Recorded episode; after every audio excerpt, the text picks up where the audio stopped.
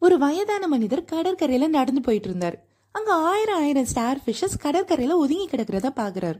தூரத்துல ஒரு குட்டி பொண்ணு ஒவ்வொரு ஸ்டார் ஃபிஷ்ஷையும் எடுத்து கடலுக்குள்ள தூக்கி போட்டுட்டு இருக்கிறதையும் அவர் பார்த்துட்டு அந்த பொண்ணுகிட்ட போய் பாப்பா என்ன பண்ற? அப்படின்னு கேக்குறாரு.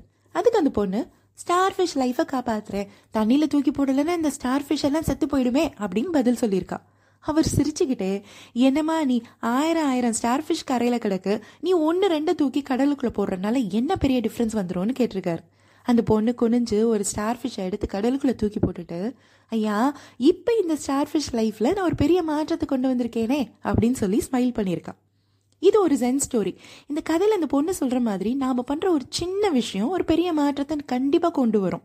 ரோட்டில் குப்பை போடாமல் இருக்கிறது பாடி ஷேமிங் பண்ணாமல் இருக்கிறது நம்ம வீட்டு பக்கம் ஒரே ஒரு மரச்செடி நட்டு வைக்கிறதுன்னு நாம் பண்ணுற ஒரு விஷயம் நிச்சயமாக ஒரு மாற்றத்தை கொண்டு வரும். So let's make a small difference in a world இந்த நாள் உங்களுக்கு இனிய நாளாகட்டும். நாளைக்கு சந்திப்போம்.